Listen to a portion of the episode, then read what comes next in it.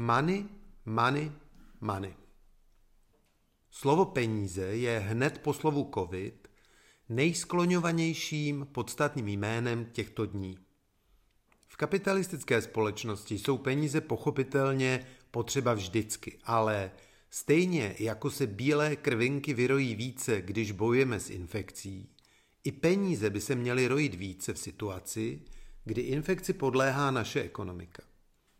Stejně jako lidé mají různou úroveň imunity a různé vyhlídky při intimním setkání s covidem, i firmy mají úroveň ekonomické imunity různou. I firmy jsou různě rozškatulkované na rizikové seniory, vysoce rizikové kardiaky a extra rizikové tuberáky. Pochopitelně máme i ve firemních řadách bezrizikové a bezpříznakové. Těm se pojďme věnovat prioritně. Kdo jsou bezrizikoví? No jsou to ti, kteří, jak říká paní ministrně spravedlnosti, mají vatu. Tedy mají dostatek likvidity buď přímo v bilanci, nebo v externím finančním systému. Sice i oni teď pálí peníze v krbu provozních nákladů, ale bez problému to přežijí. U nás například ČES, mobilní operátoři, automobilky a tak dále. Neříkám, že se jim všem daří dobře, ale říkám, že vysychání likvidity je nepoloží. Mají vysokou finanční imunitu.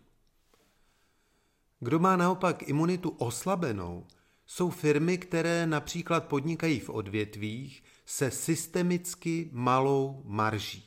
Tedy provozujete velkou, drahou infrastrukturu a váš zisk je realizován pouze tehdy, pokud máte prodanou celkovou kapacitu. Typicky celá doprava, ale také velká část služeb.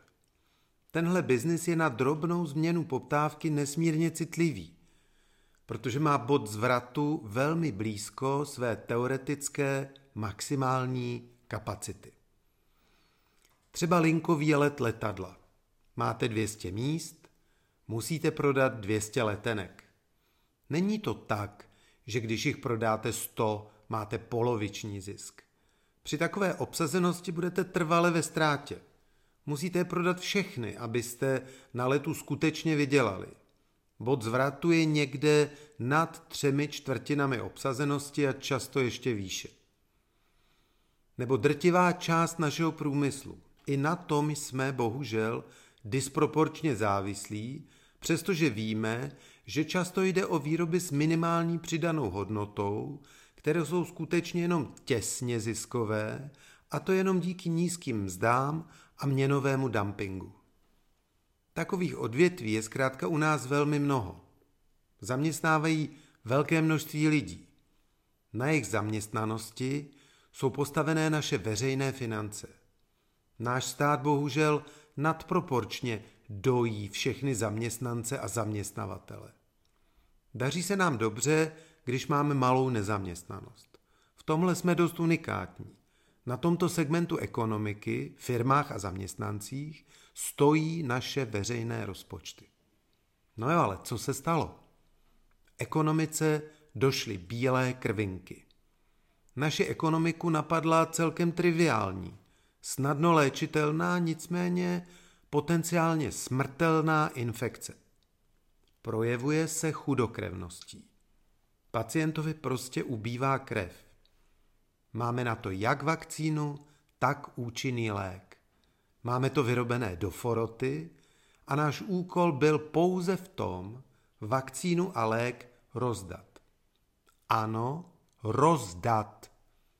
Ne začít pacienty posílat na magnetickou rezonanci, kde mají dvouměsíční čekací lhůty. Neříkat jim, že lék dostane jen ten, kdo uběhne stovku pod 12 vteřin. Neříkat, že lék dostane jen ten, za koho se zaručí tři zdraví a už vůbec ne šikanovat firmy v čekárně, že si zapomněli kartičku VZP. Legrační? No teda vůbec ne. Takhle přesně se vláda k biznisu chová.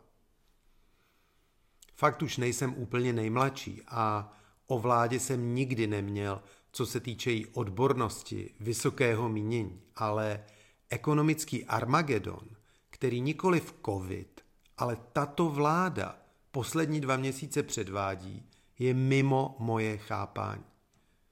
Míra jejího ekonomického pragmatismu a arogance je naprosto nevýdaná. Programově se rozhodla zachránit jenom své voliče a stejně programově potrestat voliče opozice.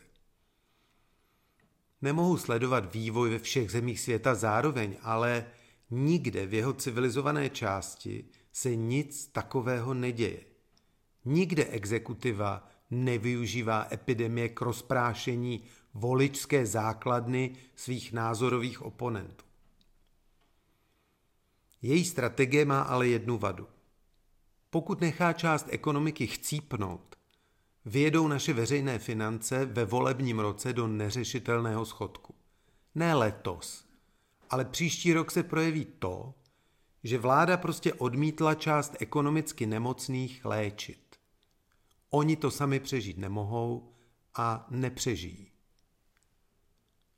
Pochcípané ekonomické subjekty se už na nohy nikdy nepostaví. Iča dnešních ekonomických subjektů zaniknou. Zaniknou tak daňové výnosy, které tyto subjekty desetiletí generovaly a podpora přes sociální systém vyjde násobně dráž než podpora likvidity těsně po nákaze.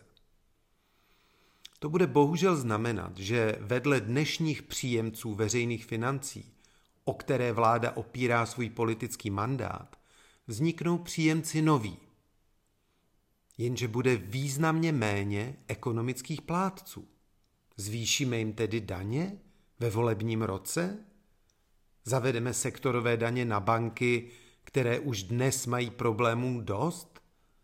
Tough shit, brother. Ku podivu tady ale elegantní řešení je. Je triviální a zcela v rukách vlády a její sněmovní většiny. Je zaručené, že bude fungovat a jeho část je dokonce strategicky správným opatřením pro moderní Česko. Má dvě roviny. Musíme usnadnit novou ekonomickou aktivitu. Zprůchodnit systém veřejných zakázek a zjednodušit vznik nového podnikání. To ku podivu žádné peníze nestojí a je to okamžitě účinné.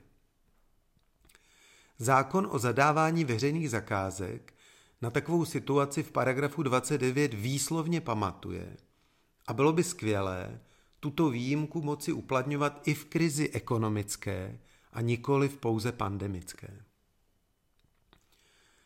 Druhé opatření je také jednoduché. Firmy prostě budou propouštět, ale nebudou nová místa vytvářet. Propouštění lidé nebudou mít vysokou kvalifikaci, ale jako drobní, možná příležitostní podnikatelé by se v pohodě uživili sami. Těmhle lidem by vláda měla poslat poštou živnostáky na běžné činnosti a říct jim, že mají na tři roky od státu prázdniny. Žádné daně, žádné poplatky, žádné odvody. Prostě neseďte doma, běžte něco dělat a v roce 2023 se podíváme, jak se vám daří. Jednodušší už to fakt být nemůže. Nicméně už teď mne jímá hrůza nad tím, s čím vláda Kopítek ve skutečnosti přijde.